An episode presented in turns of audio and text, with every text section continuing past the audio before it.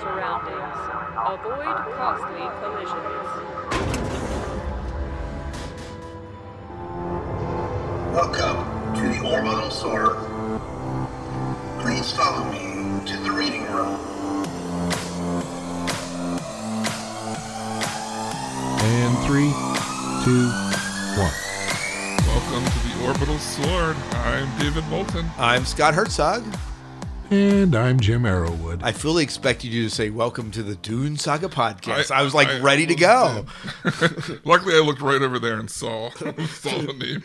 The name's- I actually started a pool on that he was going to do that, and I guess I lose. now. yeah, you did, you did. But I was fully expecting him to do it. I mean, yeah, so. But uh, Well, on this episode, Yes. we are going to be talking about um, Ringworld by Larry Niven. Correct? That's how you say his last name? yeah, Larry Niven. That's the way I've always pronounced it. Okay, yeah. Uh, and Yeah. uh, so in this book, we follow uh, huma- humanity has reached an age where we've, uh, you know, explored the universe, met other aliens, and live a general peaceful existence. Uh, life expectancy is super long. Our main character is 200 some years old, right? By the way, thanks to Spice, yeah, thanks to Spice. which they got from Frank Herbert. Did they Thank you. They did. Yeah. No, I'm just kidding. they might have. I don't They know. They might have, it's- was published, but um, we follow a gentleman uh, and uh, his companions as they go on an adventure out to space to find uh, a ring world, which is a ring around the sun. Uh, metal man, a metal. Someone made this uh, object around the su- sun, and on the inside is uh, Earth-like conditions. I believe they say the size is like a million times Earth's uh, crossing or something like that. It's pretty incredible. Um, and it's kind of a hodgepodge of uh, situational adventures along the way to figure out what's going on with this um, ring world and, you know, what's on it, why do they need to look at it, and why are some of the aliens interested in it. Spoiler alert. That kind of Spoiler alert. I know. No. This, this whole show is a spoiler. All right. If you haven't read Ringworld by now, Yeah, it's hard to give a summary for this because it's it's very simple, but it's hard because everything is so alien. Well, you know, this is one of these sci-fi stories. I mean, so sci-fi stories kind of fall into the mixed bag, and there's a, perhaps a little bit of space opera in this. But what what really this is really, we find a new world. Let's explore this alien world, and we leave. It, Like in its simplest term, that this is really that. But we're also kind of looking at potentially the future of humanity uh, in that whole story as well. So I'm I'm really oversimplifying it, but as far as plot goes, it's there's this odd world. Let's get a crew together to go look at this world because we're casually interested in it, and there's something in it for humanity and the other creatures that go along. And through this process, we get we kind of grow attached to the crew, and everyone mm-hmm. has their kind of unique personality. But ultimately, it's a story of what's this world about, and let's leave. Yeah, I mean mm-hmm. uh, the the reason for their adventure is a secret to the crew for over half of the book, and it, so for us, both the reader and or three of your main characters, they're on this adventure almost for the same reason you're reading to find out why they're on this adventure. Well, uh, It's the rewards that get them to go. yeah, I was going to say they're- they do know why they're going. They're going because they want the hyperdrive or the super drive or Right. whatever they whatever they call it in this book, right? They, they're, they're, I mean, Yeah. that's that's their reward, but we don't know what's in it for the uh, master people that are getting them to go along. Is Right. kind of the the question. And we also know that one of the other things that's motivating was that there's been an explosion at the galactic core that will come and annihilate Earth in about 20 million years, and we should all be concerned about that. Right. Every if if eventually everyone doesn't leave, they'll all die. That's right. and that's the that's the reason they want this ship that goes double the speed of light Yes. and uh, this way that when humanity stops being lazy they can get off their butts and finally move out of the out of the galaxy and save themselves Yeah. See, I thought that's what Lewis was after, was looking for an alternate place. I don't know. He, I, it- Louis Wee is a kind of the, the audio pro- book pronounces him that way as or Louis Wu, I should say. Um, they really don't. Uh, I don't know if that's exactly what he's after. He's after the drive, He, he's after the drive. Yeah, but he's also a curious being. He's an Yeah. adventurer. He goes off in these sorts of adventures in his 200 years of living. I don't think he was looking for a place to go because they were going the wrong direction the whole time. Yeah. So, but, but he was very much aware. Both him and Teela were both very much aware that um, they needed this drive so that humanity could eventually go find somewhere else to go. And they keep talking about what is it like the the dream clouds or Yeah. someplace, some sort of cloud place. Uh, That nebu- would protect him. Yeah. a nebula or whatever that will be the place that to go. Well, the ring world is like the place to go if they go back. Well, that's what they discover. Yeah, they the discover end. that it's that and act, but but you know we don't see that in this book. But he he wrote subsequent novels following where they do return back to Ringworld. Yeah, So, yeah. Which I haven't read. I've read none of them. The only one I've ever read is this one, This is the. I mean, this is my first time. and I read it multiple times. really. So um so let me let, well, let's talk. So that brings us into that's a nice segue here. Uh, Jim, did you read Ringworld before? No, I never had. So a first time impression of diving into this really a classic of a 70s science fiction. Okay, well, I'm pretty sure I'm going to wind up having to turn in my geek card for this, but I just kind of found it kind of meh. Oh, Hey, I didn't like Hitchhiker's Guide to the Galaxy, so yeah. Yeah, I I didn't I I didn't dislike it, but it just seemed um I don't know, it it, it was kind of weird, really. yeah. Definitely 70s. Okay, what made it seem 70s to you? Oh, I don't know. The main character, 200 years old, hanging around with a 22 year old girl. Um, uh, the descriptions of everything, it, you know, everybody is just like party time everywhere. I You guess. know, Yeah. yeah. And the, it just didn't seem that anybody really had any ambition uh, to really do anything until uh, until Nessus come along with the uh, long shot, the Right. second quantum hyperdrive ship that every that he promised to everybody if they got him to Ringworld. You hit on something there. The descriptions. My my my impression of this book was it it took about a little over a third of the way through before I started to really get into it. And I thought I thought, oh boy, I'm going to hate this book because the the story actually I found no, it wasn't a space opera. It was kind of it was it was a fun adventure, but uh, um, the way that he describes things, so bad, so bad. I, I had I had to reread so many things so many times because I couldn't picture it in my head. I'm like, what is what is he describing? it was like mini skirts and go-go boots. Yeah. Yeah. Or he'd be like, it was black, but not black like you would think. It was the black of the black on top of black. Yeah. It's like, what? Yeah. What does that even mean? well, no, I'm um, I'll get to what I think of the descriptions here in a little bit, but so so your impressions, you were kind of meh on it. How is your like having read the whole book, David? For you, it was first time for you to. What was your impression of it? I enjoyed it. You enjoyed it. I did. I mean, I, I, I once it started like um, once they left the uh, puppeteers fleet, I was at that point I was hooked. Like once they actually went to Ringworld, I was I was like I was enjoying. I not that I couldn't put the book down, but like I wanted to keep reading. and that's always a good sign. And if, you, if you're in a book, it's like, wow, I got to keep reading this. Yeah, instead of being like, well, I got to get this done for Wednesday. Right, right. Like, oh, I'm enjoying this. yeah, yeah, yeah. yeah. Well, for for me, this is my fourth time I think through the book. So I read I read it actually in paperback uh, years ago, uh, maybe 15 years ago. Then then I picked it up on. I picked it up through I picked it up through Audible, and listened to it uh, about a couple years ago. Then listened to it again just this past summer. And then you guys said, "Hey, let's do Ringworm." I'm like, "Okay, I'll listen to it again." So it was my fourth time through it, and each time, uh, for me, I guess I've, I've read enough 70s fiction that the descriptions didn't overtly bother me.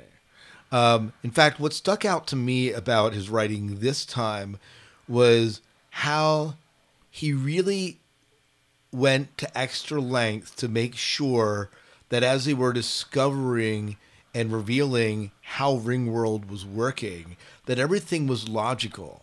Like there was a logical pattern. Like they came to, a, they thought logically about things. Well, why is this? Well, because of this, this, and this. And so he really framed and laid out his explanations um, and even the descriptions a little bit logically. Um, now, I'm not talking about the descriptions of necessarily the people, but the descriptions of the way things function, how they functioned, and why they functioned that way. Right, right, but but that's different. That's those things are conceivable, relatable things to us. Mm-hmm.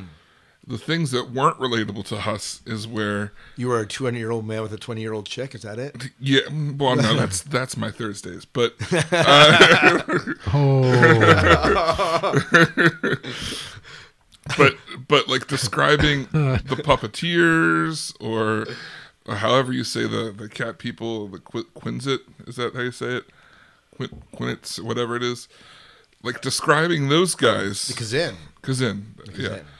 They are so alien, and then the way that he described them was equally as alien. Well, you know, didn't and, and, and I will agree with you. I really don't get a description of speaker to animals until toward the end of the book, where I finally get him in the head what he really looks like, and he describes us as being cheetah-like at that point. Yeah. And um, but before I kind of view this like creature that looks something like the head of Gumby, but with fur. It wasn't until he got hurt, and then he was really describing him That you I, really get Then it. I really got it, Yeah. and it wasn't. Yeah. It same with uh, with Nessus. I could kept having trouble picturing what he looked like until I think there's until the scene where he he kills someone, and then I was like, oh, he has three legs. Like, why didn't that? Why Right. did that not click with me? I found the description so poor in making a memory with me. I read the first chapter, and it was about a week till I got around to chapter two, just because of life. And I opened up chapter two, and it said Louis something something other, and I said, "Is that a new character?" and I literally had to go back into chapter one to find out who he was. Like that's how bad the descriptions were. They me. were celebrating his birthday party. Come on. I know. I should have known, but I know. just Come on. I mean, this is a party. There were Teela Brown was there Well, in that- chapter two. chapter two later in chapter two. In chapter two, yeah, yeah. and she was there, man. Oh, she, she- was, she was there. um, all right. Well, you know, so I think this is overall impressions. That works. Yeah, yeah, yeah, yeah. yeah. Um, so why don't we move in, uh, Jim? Why don't you take us into some of the uh, characters? And uh, we've been talking about some of them, but let's uh, talk about impressions of them, what we like about them, etc. okay. We can start with Louis. I guess is how we're going to pronounce it. Louis. Yeah. Louis. Woo. Woo. Okay. Louis Woo. Louis Woo. All right. We can start with that one. All right. So what do you guys think? Louis Will. Jim? He's the one asking the question. Oh, okay, I'll go. Nah. Lou, Lou, for those watching, it looks like I'm texting, but we have notes on, Uh, on our phone. he's texting. He's only half paying You attention. know, what what book? Huh? Huh? Uh-huh, yeah. it's just- Uh, uh, Halo Ring World. Halo Ringworld. Uh, Louis Louis Wu. I you know he grew on me. All of the characters grew on me. Really, he was the most. He was the one I cared about the most at the beginning, because of not understanding what the other people look like. Even Teela, they describe her very alien, but then they refer to her as human. Until, Well, she's blue, of course. She's blue because everyone gets like skin color tinting. yeah, and then later they and later they explain the skin to- coloring where she goes back to being pale or whatever. Right. Um, so She's a she's a true geek if she's pale. Yeah, and, and well, at one point, like he, he referenced how she falls on her tail, and I think it wasn't a literal tail; it was just her bum. Like her tailbone. Yeah. So, um, I, I didn't like him at the beginning. Uh, I would say you you experience the exploration of ideas through Lu- Louis, and that's when I started to like him as an intellectual, uh, especially when he started. the The most fun parts of the book for me were were the and we'll get into favorite things, but like exploring the whole Teela factor and Lu- Louis's uh, break constant breakdown of that and connection of dots and stuff. That I really liked his cunning adventures in there. Yeah, well, he's very, he's very, he's a very intelligent, and he's and he puts stuff together.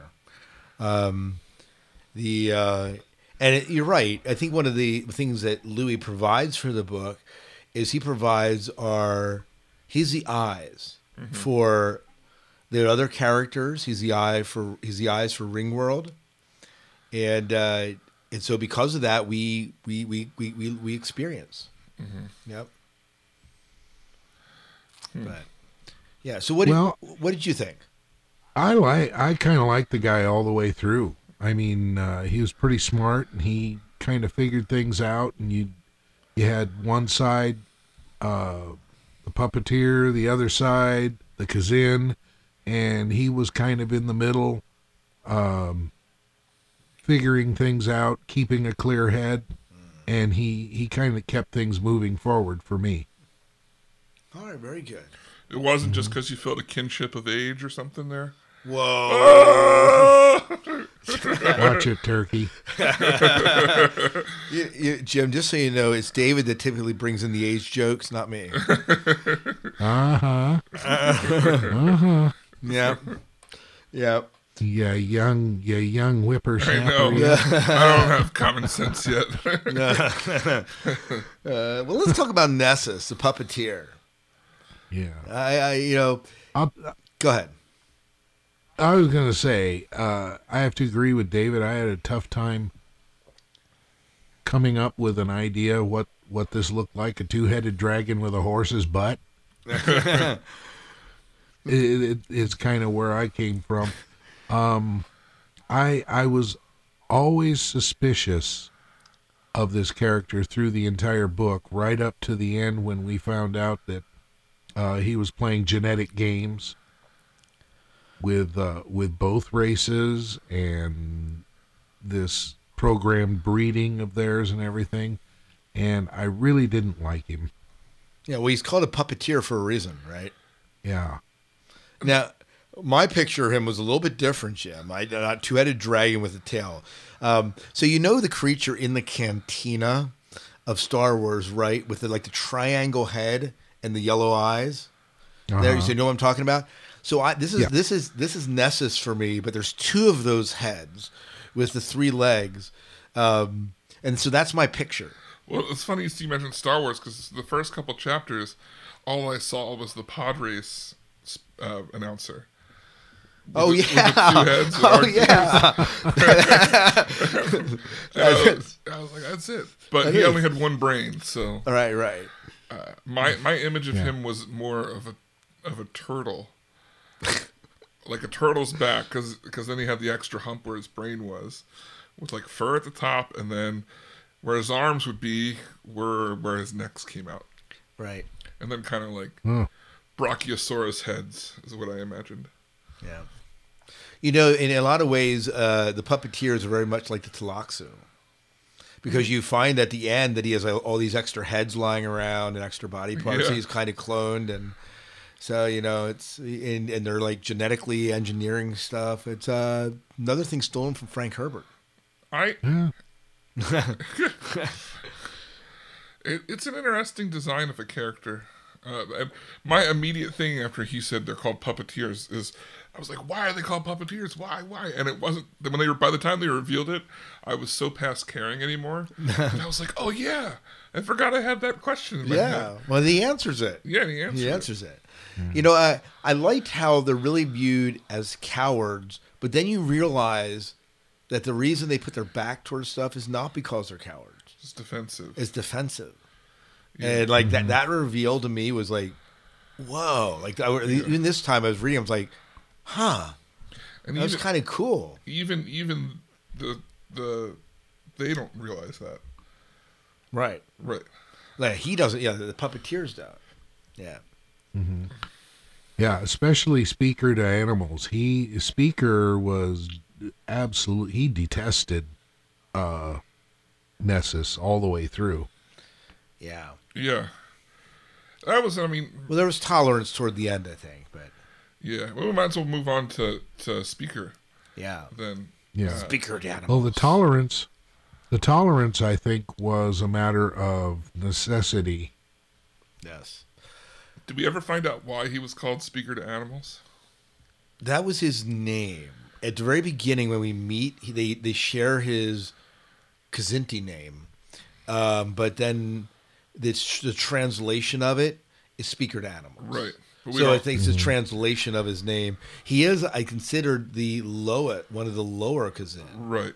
Yeah. So uh, well, but doesn't he say that if he's successful, he'll get a name? yes. Yeah. So this is his name, Speaker to Animals. Yeah. Kzin. He has a description, but he'll get a name. If he, Yeah. Wow.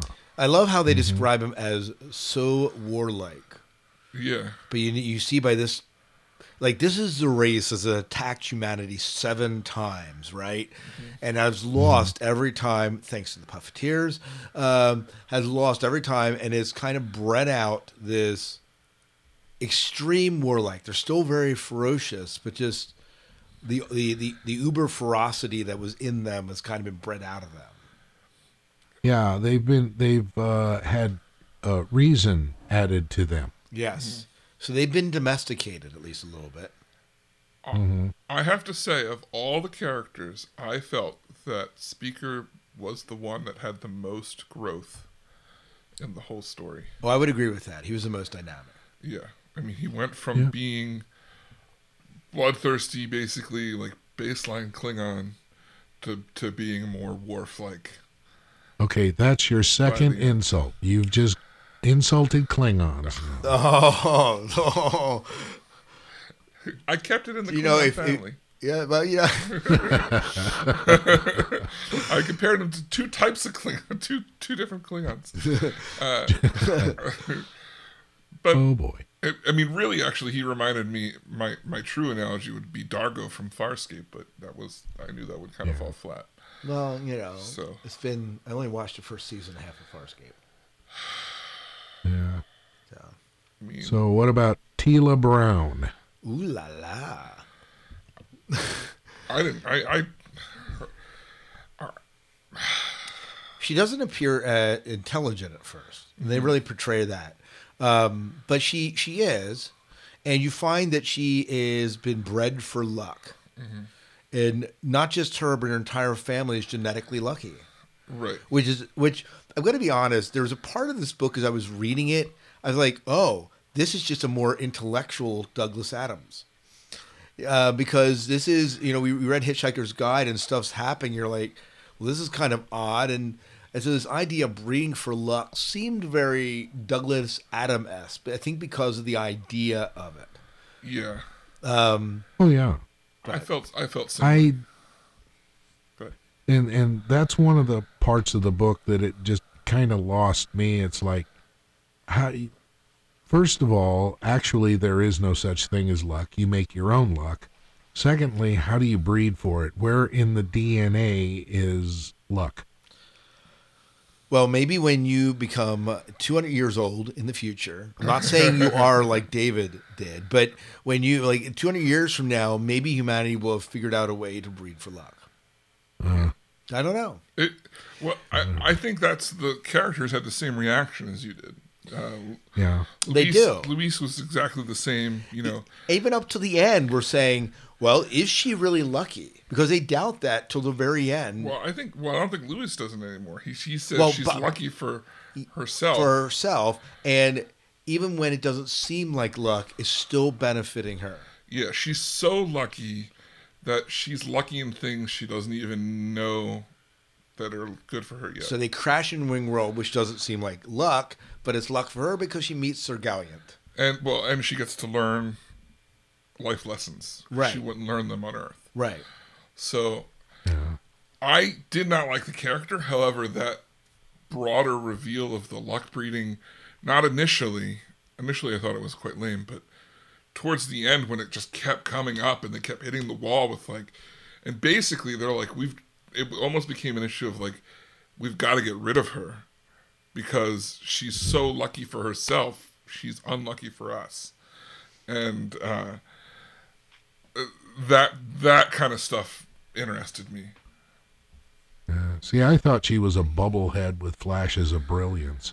Well, yeah, yeah, right. I actually found Pila a lot more. You mean Prill? Prill, sorry, Yeah. Prill. I found her a lot more intellectually entertaining. Scott, how did they pronounce uh, Prill's full name in the book? Do you Um, remember? Yeah. Hario Prillar. Or something like that. Huh. So, so yeah. Harillo, I think it's, yeah. Harillo uh, Prillar or something like that. But they just, Prill's the easiest way to pronounce it. Just remember. Yeah, that's for sure. But, um, um, so yeah, well, what, what we talked about Prill. Let's let's talk about Prill since you brought up. So this is like the only engineer that we really meet Yeah, in a kind of a and uh, what she really is is like this. Really, for this is gonna sound crass, but she's like the the the the ship's whore basically for for them. she's more of a Bene Gesserit, Yeah, but she's there to entertain sailors between. right? But she she does explain that that means that she's also medical. She's a musician. Well, a she has to know. Yeah, she has to know. So It's a, and there's a guild, Mm-hmm. entire guild. So we're talking a character similar to uh, that on Firefly. Oh yeah, Inara. Inara. So Inara's character Inara, probably yeah. very much closer to what, what we uh, imagine uh, Prill's profession to be. Because I mean, Inara was a conversation. She was a diplomat. There was, I mean, she had skills beyond just the profession, and that seems to be what's Mm-hmm. going on with Prill. but she also has that enslavement uh, ability that we had from the Bene Gesserit. Yes, Har- through dependency. Yeah. Yeah, yeah. We did. We uh, we almost should go back to. We almost should go back to Nessus and talk about the Tasp, at least a little bit, because if we're going to talk about Prill, I mean, it's one way that um, Nessus controls the Kzin, the speakered animals, is through this idea of this Tasp but gives people this incredible pleasure that becomes like a drug to them. And uh, he uses it not only there, but also on Prill one time on Louis Will um, until he loses it when he loses his head. You know. But the Tasp, I think, is somehow central in controlling the group. Yeah, I I liked the way uh, Louis, ma- you know, describes it. He's you know it's it happened once, and even then he can still feel deep down The call. his it, it, he wants more of it. Um, Right. so uh, just to show how powerful it was. You know, we talked a little bit about uh, Jim. You were mentioning about how this has really felt like a '70s story, and you see the idea of drugs both in the spice that allows them to live forever, but then also the Tasp. You see this idea of of the drug culture maybe playing in a little bit. Uh huh. Yeah. It, it was interesting. I mean, she, it must have been horrible for her having it at such even at such a low dose, Right. and then to have it completely cut off. Although they stopped, they say they stopped a little before Yeah. it was cut out, but she had no more access to it at all. Right. Yeah. So that's Prill. We have uh, who? Uh, what other ca- ca- characters do we have? Now the uh, the other one was a puppeteer, Oh, Chiron, the only other puppeteer they meet, right? right?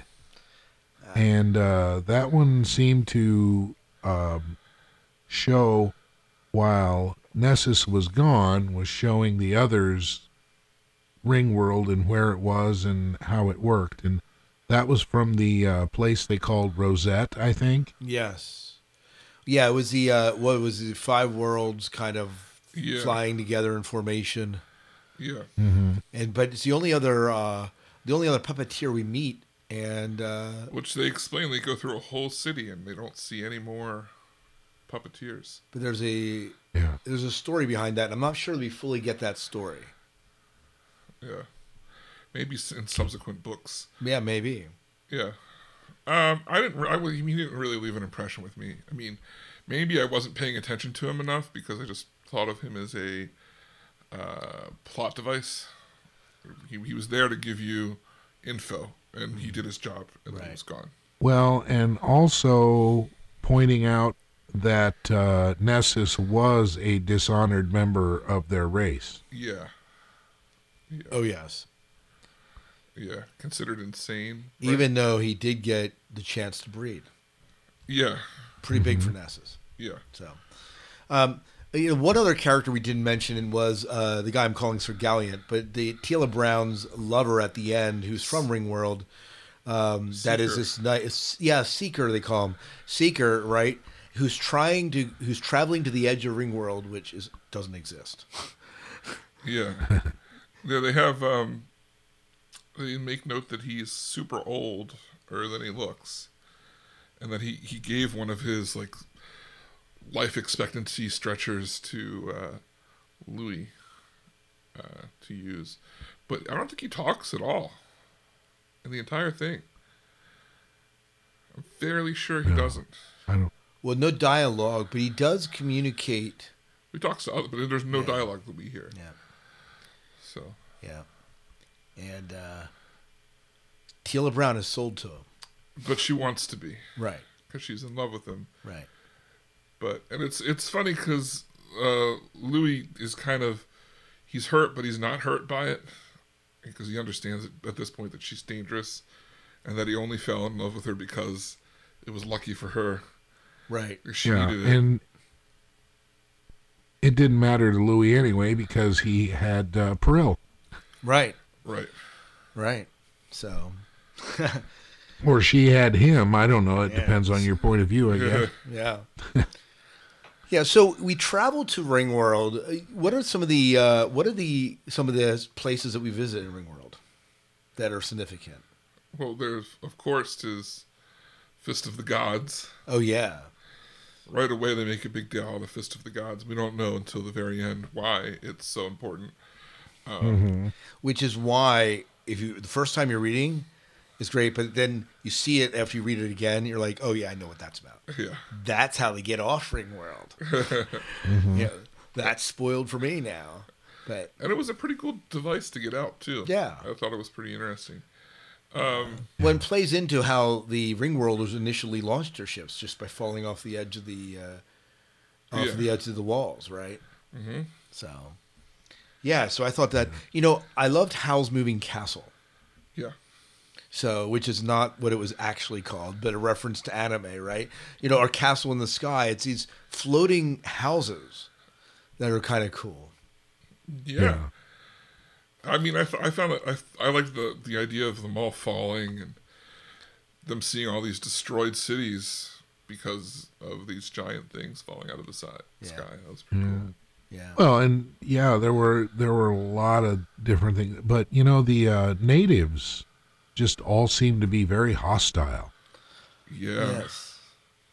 Starting out, you know, they started out friendly, and then for some reason they just were no longer friendly Well, I think they- everywhere they went. They they at least initially one of the times they believe that they are Ringworld engineers and are coming to help them, but discover soon that they aren't, and they have to kind of flee for their lives from that because of it. Yeah. And that might be in Namu Click Click. Yeah. Well, even even the terrain itself was unfriendly. I mean, those uh, what sunflowers? Oh yeah, those uh, killer sunflowers. And they mentioned that Yeah. they, I, I'm picturing Jim, by the way, like a 50s B uh, TV show, like the Attack of the Killer Sunflowers, something like that. because that's what it is, right? It's like these sunflowers, like yeah. yeah, and that's what it seemed like. And then it, it just seemed like it was really, really uh, everything was kind of against them. Very much so. Very much Yeah. so. And then, but I think it's interesting at the end when they go back and point out all the luck in all of their adventures. You know, yes, this bad thing happened, Well- but you know, it could have been worse. if- if But it we didn't die. Yeah, Yeah. but but this, I guess. yeah. We're still here. So, um, it I mean, I thought that was pretty interesting. Yeah. Um, and the they made it to the shore of the ocean, which is where they found uh, Pilla. Prilla? Prilla. Pro?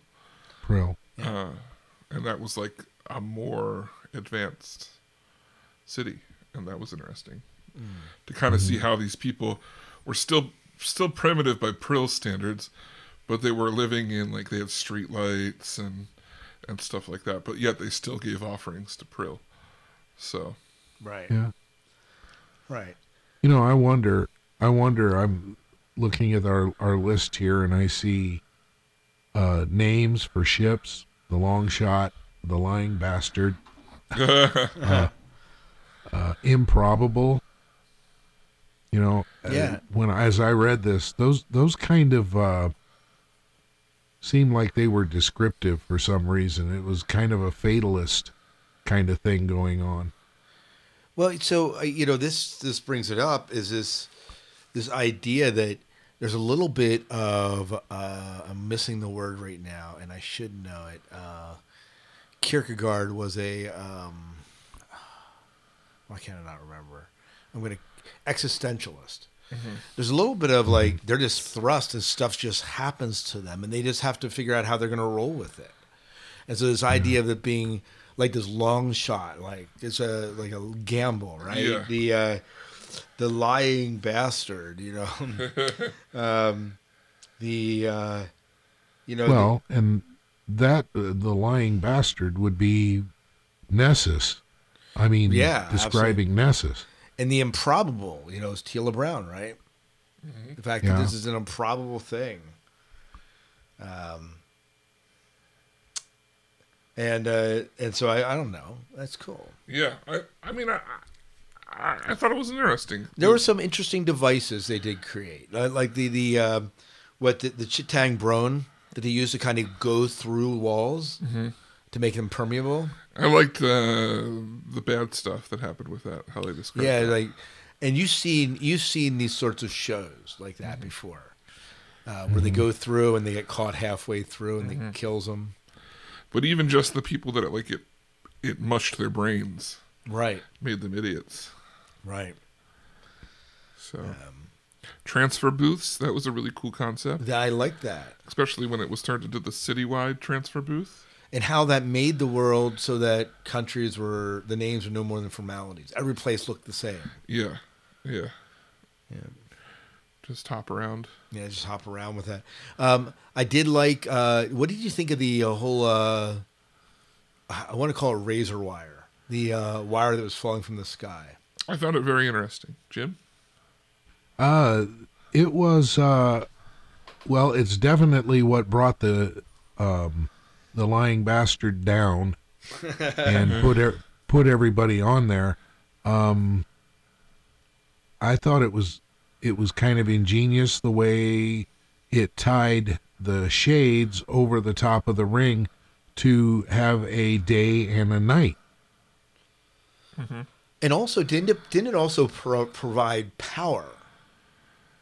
Somehow it ah, harnessed I power, and that was also delivered to Ringworld through these. Well, no, the well the shade things beamed the power down. Right, I don't think it had to do with the wires.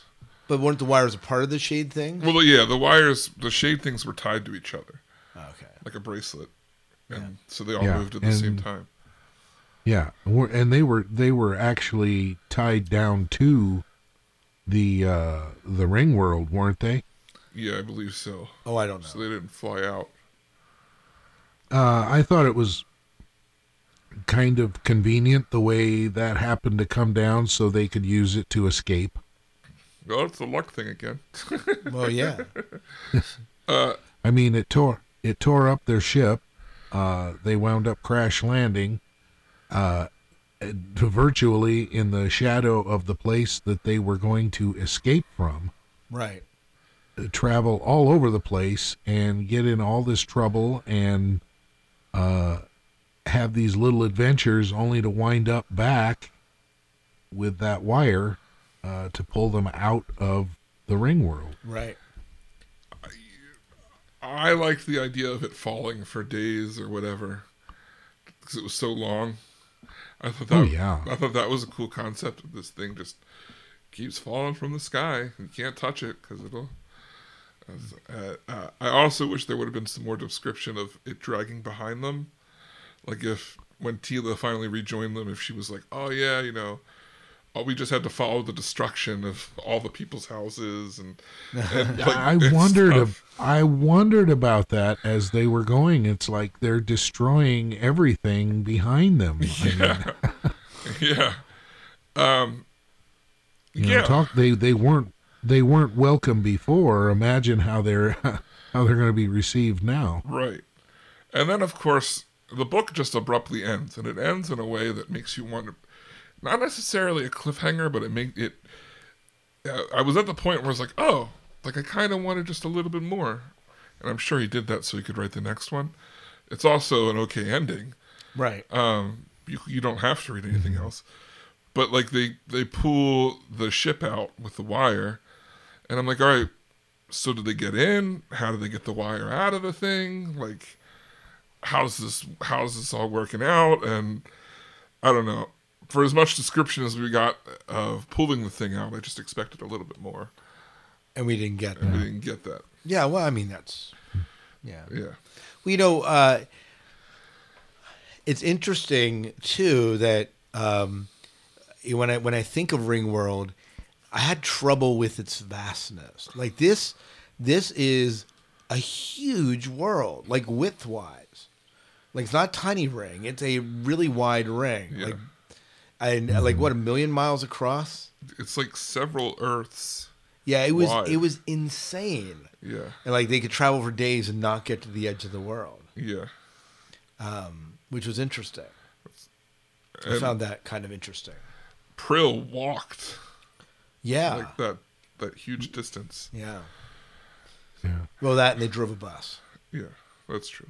They drove a bus for a little bit. I I I may have had some conceptual help from playing Halo, which Well, yeah. Yeah, yeah. So, like, Halo takes the idea. So, there's a Halo. How familiar are you with the Halo franchise, Jim? Um, I've read a couple of the books. Yeah. okay. So, So yeah. there's Uh, yeah, so I- there's one called Ring World, right? And they actually like Halo Ring World, and you and they are on this world that's a ring. You know, so it's an idea that's taken from Larry Niven. yeah, or Larry Niven, I guess. And you know, and so yeah, it's easy to kind of conceive it. But theirs is, I think, a bit more narrow and smaller. yes. However, Do it- we I'm I'm sorry. Go ahead, Jim. do we know for a fact though that the that Halo is derived from Ringworld? No, no, no, no. Just that ring, the, the ring world in Halo, uh, it was The probably idea. take, the idea for it was taken from Larry Niven. Not that Halo was. Halo was not taken from that.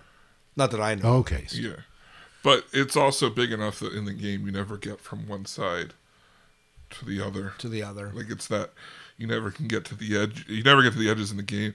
But like the description of looking off and then seeing it just rise up, like that. When you play the game, it's it, that- that game that franchise is very space opera, uh, and ha- with this kind of structure in the center of it, and you get a lot of descriptions in the books, and especially when you play the games to see Right. it of what it would be like to be on something like that. The cool thing about Halo is that like when you go underground, you go a little you go a little bit and then it turns into like the the scientific like layers of secret secret stuff built into the frame, Which they did not do. which this doesn't have. this at doesn't all. have. Not that we know. of. Mm-hmm. Yeah. Um, but So I was expecting, I was waiting for something like that, but then they kept explaining how the it was so thin. yeah. So mm-hmm. The uh, significance of it being called the Fist of God.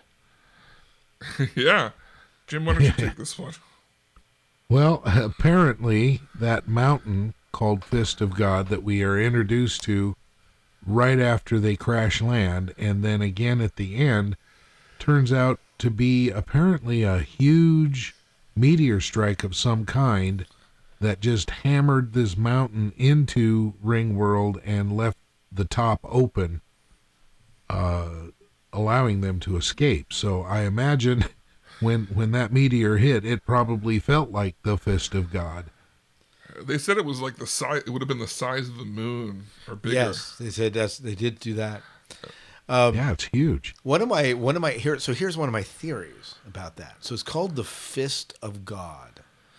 And the idea that this meteor strike is a fairly new event that has happened and has been put there because of the luck of Teela Brown. But it doesn't help her. No, but they do crash near it Yeah. and it helps the crew. Maybe. I don't know. Although a lot of the luck stuff doesn't make sense until he explains it anyway. So maybe. Maybe. Eh, maybe not. Yeah. I mean, it's Um, not beyond. I mean, they, they say they're going to go back. So, Well, actually, don't they say when they leave that they'll never go back? no, he says they got to go back and get tell everyone. Get the get the ship and because he said Okay. they mentioned about going back and he says we can't go back till we go home and then we can go back. Yeah, I forget. With the now they know how to get in and out through the mountain, they can visit it as much as they want. Okay. Yeah, that's true. That's true. So Um, so uh, I, I think we've talked. Is there anything in particular as far as characters or devices in there that you wanted to talk about before we move on to points of plot? I think I, I'm good. Yeah, I'm, I'm all right. Let's move on. All right, so let's go. Uh, points of plot. What what did you? What were some of your favorite moments in this? Let's go with you, David. Okay. Uh, I think the the my favorite moment in the book was them uh, after Teela was lost, and uh, Lu- Louis is uh, explaining her luck to them, and and just like it's blowing his mind, and he has to like stop from his mind getting blown to explain to these people who just do not get what he's saying. Every time he tries a different analogy, they just don't get it, and uh, I think that was one of my favorite parts of the book. Just like that re- reveal of how this thing that they revealed a long time ago and then threw off as not being being a failure came out to be true, but so true that it wasn't good. So, Very good, Jim. How about you? Well, I, I think my favorite part of the book uh, was when uh, Louis left his uh, birthday party and started globetrotting. Yep. I mean, how many times have you been in a situation like that where you would like to just walk out, jump on a transporter, and go to another part of the world? Yeah. Just get away from everybody. How often do we Um, record? I'm just kidding. Yeah. I would dearly love to have a device, uh, a device like that. Uh, but I did have a part of the book that I think was my least favorite. Oh, okay. okay. Do you want to share that now? Yeah, and that is when they are flying across the face of this thing, and I I'm all the way just I keep asking where are we going with this? Where are we going with this? And uh I don't know, it that to me seemed to be a little bit a little bit drawn out. You mean when they're trying to get to the edge? Yes. Oh, I can. Yeah, it's very Lord of the Rings without a without a concrete goal. Yeah. Yeah. Well, the goal was to get to the edge. I mean, that's but Right. but it, through that we are discovering about Ringworld. Yeah, So again, it's one of the as I said when we started out the show that this is a story of oh, let's go to this planet and let's figure out what's going on in this planet and let's leave.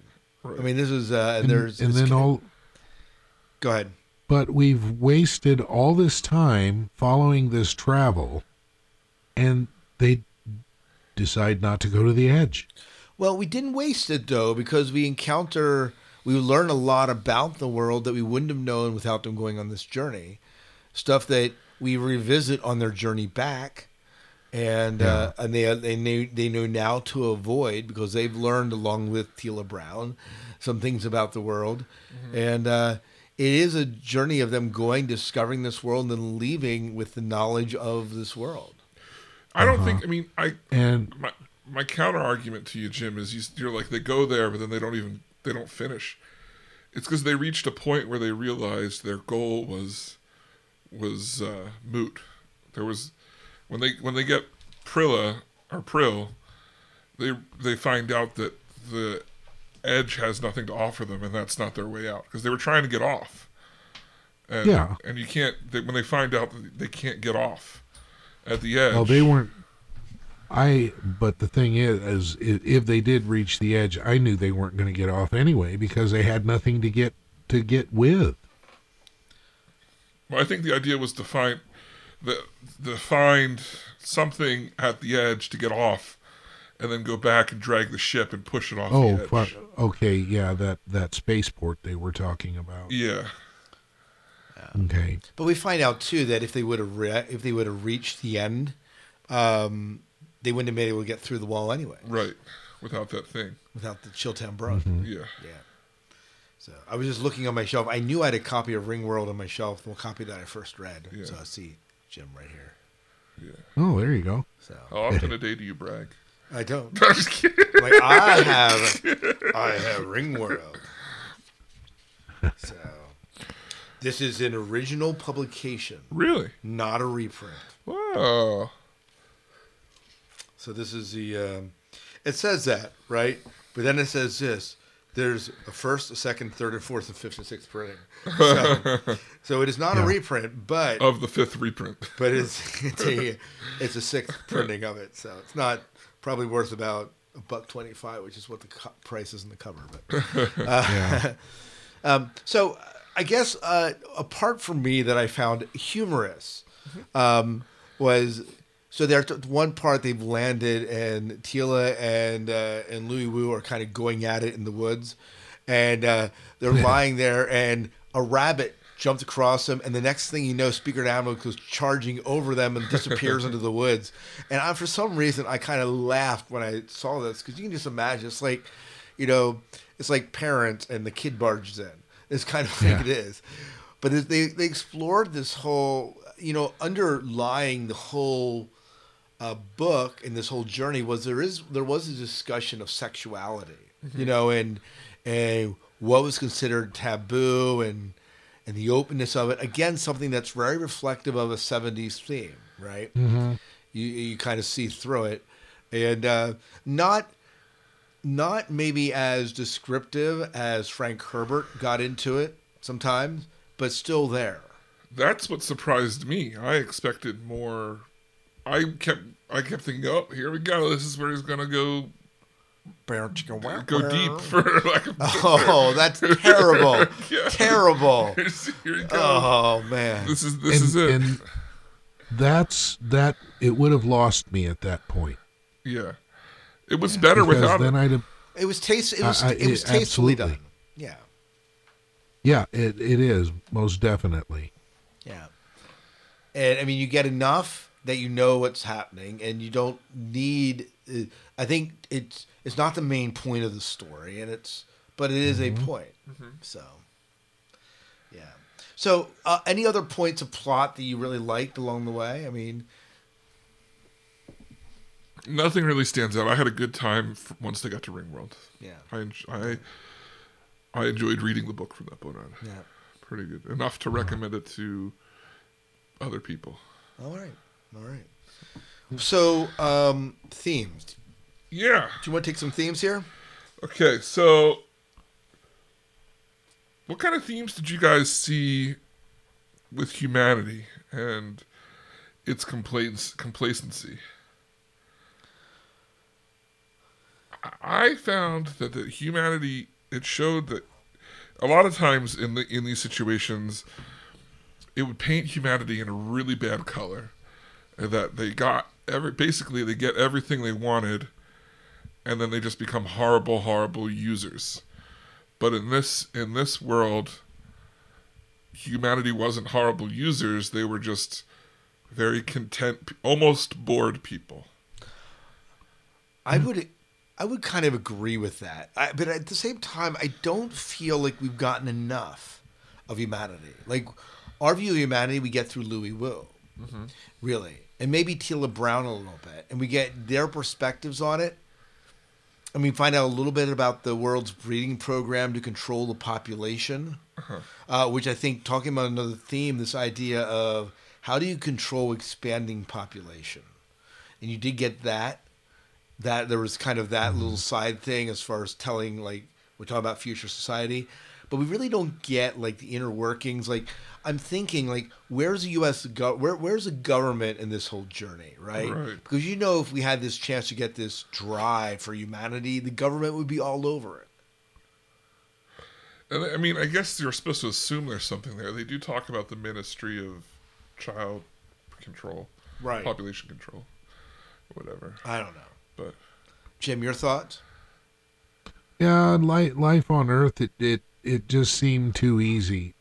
Um there didn't seem to be a struggle. There didn't seem to be anything to work for. I mean, we've got a guy that's lived 200 years and he's been here, he's been there. Um and going to Ringworld would be probably something that you know, he wants to get away and he wants to go out and explore, but it doesn't seem like there's a whole lot of other people that that are lining up to do this or that are able, as a matter of fact, because Nessus was going around recruiting people, um, and you know he recruited these specific people to do this for specific reasons. So I think some of it has to do with, uh, and they talk about how even though we've surpassed faster than light travel, it's not fast enough for people. Like they've explored everything within reach, and from this point Yeah. on, everything else is, you know, hundreds of years away. Type of like to go to explore something, it's going to take a hundred years to get there. Type of Yeah. scenario. So maybe the and then, of uh, course, with long shot will wake them up. Well, of course, with of course with this uh, wave coming to destroy everybody, you think maybe it could be also that it's oh oh well, let's have fun while we can. In 20 million years, we're gonna die anyway. Yeah. Well, they don't know that yet. They don't know about it yet. Ah, So that's I mean that's the whole point of like why they want the ship so much is because both uh, Louis and Teela are like, well, once what's gonna I think they have a discussion at one point. They're like, well, what what is gonna happen if humanity finds out about this? The closest thing the closest thing for us to go to that's not far enough away is 88 years just to get there right and nobody's going to want to take that trip when everything when this disaster seems so far away so they're going to wait to the last minute and then there's not going to be any time for humanity to escape because it's going to take too long and Okay. and if we get the ship and bring it back they're still going to wait till the last minute but the last minute won't be as detrimental because we'll be able to move everybody in enough time. And even and the funny thing is even with that procrastination of humanity, we'll still get to this safe haven, establish ourselves, build a new society before the the puppeteers get there. yeah. So. Yeah. Interesting. Interesting any other themes? well, you know, the, I think the other theme is we, we need genetic engineering, obviously Yeah. a part of that through the puppeteers and both from the Kzinti and um, and uh, through uh, the hum- humans, how they're breeding humans.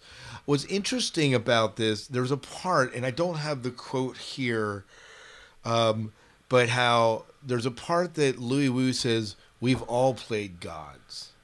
At one point, the, the puppeteers, Nessus, oh, he was puppeteer, Teela Brown, uh, the Kzin, even Louis Wu, they've have all played gods at some point. yeah, This genetic, the genetic engineering, I think, was a uh, right. and I think it's interesting that they also explore the fact that like, well, what can we do about it now? Like it's done. Yeah. Like we can be angry about it, but it doesn't fix anything. And even if we were rightfully angry about it and we went back and we told everyone and everyone else got angry about it, what would it do to us but destroy us? Yeah. Well, you know, I, I look at. I, I'm not saying. Just hear me out. As far as connections to this in our in, in real life, I think that sometimes when you go back to societies that have been oppressed or taken advantage of, when governments go back to pay restitution to that, that that is a good thing. But the other side of it is how far do you go back for that sort of thing? Right. You know, there's always a limit somewhere, and and this seems to be well. Do you get mad at the puppeteers for doing this for something that happened two, three hundred years ago? But then you have people like Teela who are actively a result and are caught up in it, of it. Yeah. and she doesn't have free will because of it. She, not that she knows that, right? And she can't. And they explore the idea that she can't even get angry at it because she doesn't know how to be angry. Right. So It's interesting. Huh. Well, let's gonna uh, move- let's move to closing thoughts. I guess I have quotes. Oh, you've got quotes. I got some quotes Let's- here that I wanna let's hear your share. quotes. Do you want to hear my quotes, Jim? Let's hear it. All right. That was a no. That was it. Shut, shut up, Jim. Um, the gods do not protect fools. Fools are protected by more capable fools. yeah. This one I like. Exercise. This is by Louis Wu. Exercise is wonderful, said Louis. I could sit and watch it all day. I feel like I've read that on Facebook. Yeah, either that or from Douglas Adams. That's Yeah. yeah. But uh, what other ones here that I have? Um, It's like when they when they were at the the pool, he just says that Teela and uh, Louis had uh, got some exercise before returning, and then they did push ups and sit ups. To... Yeah. uh, the quote about the, where they said they when they when they're naming the ship, Louis suggested the ship be called the Lying Bastard. For their own reasons, Teela and Speaker agreed. For his own reason, Nessus did not object. Huh. I thought it was an interesting way of putting that. So those are the quotes that I have. I, there's, there's there's probably others here. yeah. Fear is the brother of hate. Well, you just started. If you would have just broken out in the litany there, Jim? I don't know what I would have done. something like that. Snap him out of it. Right. Um, yep. Well, That's it. Okay, let's let's move on to closing thoughts uh, and ratings. What are your final thoughts on the book, Jim? Would you recommend it? And if so, what would your rating be? Okay, uh, would I recommend it? I I might recommend it um, to someone who would really appreciate classic science fiction.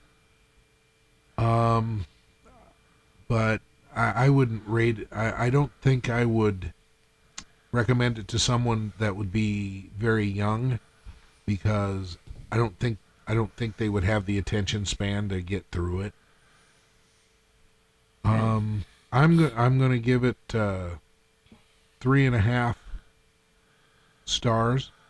Okay. Okay, that's higher than I expected. Yes, that is yeah, high. I no, I I uh, keep in mind I liked the book. I just um, I think I was expecting more than what I got. Well, you know, it's almost one of these books that if you're going to call yourself uh, someone that has read like what you would consider quintessential science fiction, Ringworld somehow makes it onto this list. Yeah, Um, Yeah, and and so, uh, but I agree. It, it's someone that's passionate about science fiction. This is the person that really should read it. But if you're just a casual reader, this may not be the book that I would send someone. You know, I'd send them to The Martian before I would send them to something like this. yeah, absolutely. So So, what rating would you give it? this one, Yeah. oh, I loved it. It was at least a four point five. Okay. Not perfect. Again, I think for some of the th- same reasons that you said that the times it does feel a bit slow. If you're looking for a story with plot, heck with plot in this one.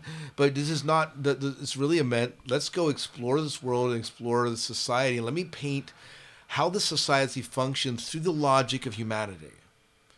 And then let's leave. Hmm. you know. But it's kind of like Rendezvous with Rama for me, which is a book maybe we should read sometime. But you go to Rama, you explore it, and then leave. I mean, it's kind of the same sort of thing. Okay. Yeah. So, have you read any of you read Rendezvous with Rama? Did you read Rendezvous with Rama? I I did. Uh, I listened to the audiobook ooh, about five years ago. Yeah. Um, I I really enjoyed it. Yeah, but it's the same kind of concept. You know, you go and leave. You know, it's not Yeah. Okay, well, my, I mean, first off, I'm going to give it a 3.5. And the reason is I would give it a 4, except for I don't like his descriptions enough to knock it down. Because the book reached a point for me where it just became fun. Not exciting, but fun. It was like watching an Indiana Jones movie where there's no never felt like there was any real threat. So maybe crystal skull. Never felt like there was any real threat. Uh, but there's an adventure going on and like bad things happen and you know they're going to get out of it but you watch it to see how they're going to get out of it you know? Or it could have been a MacGyver you know like an episode episode of MacGyver or something. And it's like you know that they're going to be all right but you're just kind of like this is kind of fun to see them solve the problem. And and I liked that. And in Yeah, I agree. and because of that it made it very light to me. So opposite of both of what you said i actually in my mind before like seconds before we started talking i thought if i had to choose someone to recommend this book to i probably would recommend it to a younger reader. Just because of sci-fi except for in the beginning those really horrible horrible descriptions that i think you need a doctorate to like a wordsmith yourself through. Uh, other than those parts, like it's very, very light. It's very like mm, I don't want to say entry level, but it's Well, you know my only problem with that, David, is that uh, we as a society and kids, especially, I'm looking at, or young younger people, are driven by plot. yeah You need to have a good plot. This story does not have that. So while it's light, and I agree that it's kind of, well, let's see what happens next type of thing, that is also its damnation when you look at a younger reader, because I think most people are so. Let's do Percy Jackson and Mount Olympus, you know, and Harry. Potter. But there's a there's a very distinct plot in uh, in, in a lot of the pop or the Warriors series or some of the other things that kids are reading. It's not so much if anything, this is closer to slice of life anime. if I knew a 13 to 17 year old person and they were someone who read, who I knew read regularly, this would be a book that I would recommend. Oh, maybe. If it was like younger than that, definitely not. And if probably not if they were older, but if and, and if they weren't someone who I knew read books, I wouldn't just be like, oh hey, uh, you know, you like uh, X Men, you should read this book called Ringworld. That's right. It's got it's got space in it. You know, like Yeah. and rockets, rockets, rockets. rockets, and floating We'll castles. see, and- And in defense of, of what Scott says, yeah, there's a beginning to the book, and then there's a middle, and there's Sort no of an end. end. there is an I end mean, to get well, out. we we we landed on the world. We traveled over here. We came back here, and then we left.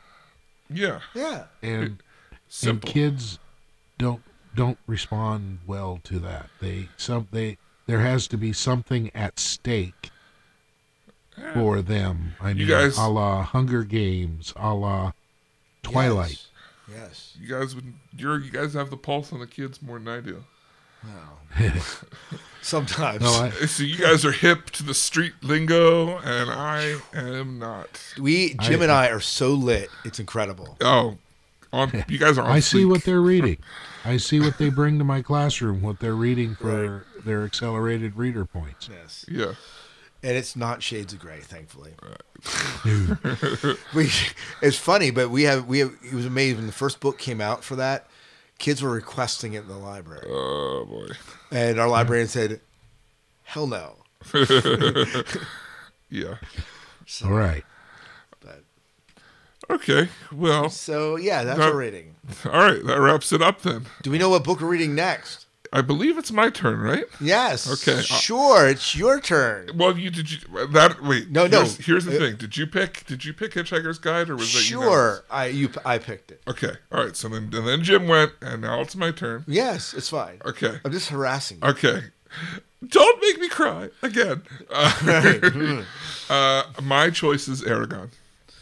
Eragon. Yeah. Oh, good. We're getting into some juvenile fiction. A little bit. Yeah. One fantasy and poorly written, and I want to read it again. Okay. I have- And so you're going to make Jim. Did you ever read Eragon? Nope. He's already checked out. Yeah, he's like, he's like, oh, I'm sorry. Uh, well, it says, so when are we doing I'm the next writing it podcast? down. Uh, What's that? I said, he's, he's like, he's, he's like, uh, it now. What? I I said, I take it now. This is a fantasy book. it is. It is It is. Okay. And Who the guy, it? the what was his name? Eragon. What what is the name of the guy who wrote it? I will, I will warn you, Jim. This got published when he was 16, the first book. So, Oh.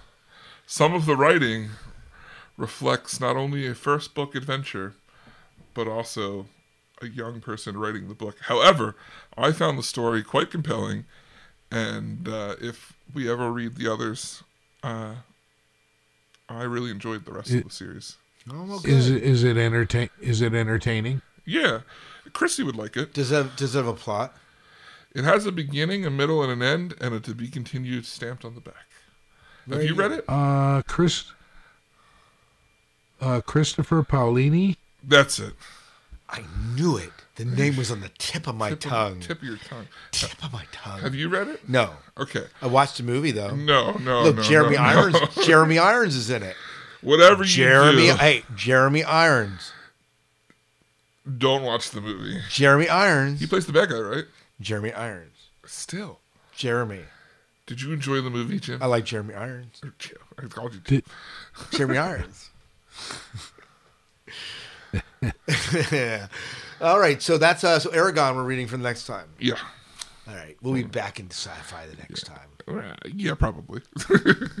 Dragon Riders right. of Pern. No, I'm just kidding. All right. Well, uh, we'd love to hear what you think of Ringworld, what you think of Eragon, what you think of Jim's loot playing abilities. Dude, I thought we were going to escape without it. No way. No way. Uh. What you think of Scott's Star Wars pajama pants? They can't see them. but they know. They Uh, now, thanks to you. yeah, send us, uh, shoot us an email at uh, theorbitalsword at gmail.com. Yeah, absolutely. Uh, check out the website. We have Uh, a Facebook page that we haven't done much with, but Yeah. it's there. it's there. And our website is, hey, how are you doing? hey. Uh, check out our website, uh, theorbitalsword.com. yeah, absolutely. And uh, you can find lots of information there and all sorts of things. We'd love to hear from you. That's uh, super important to us. Uh, and eventually, we'll have you voting on our next books and Yeah. definitely throw ideas our way because we'd love to hear what you have to say. Definitely. So, for the Orbital Sword, I am David Moulton. and I am Scott Herzog. and I am Jim Arrowwood, and we still don't have a catchphrase. that is our catchphrase. You still don't have a guess. We need to work it. Cool.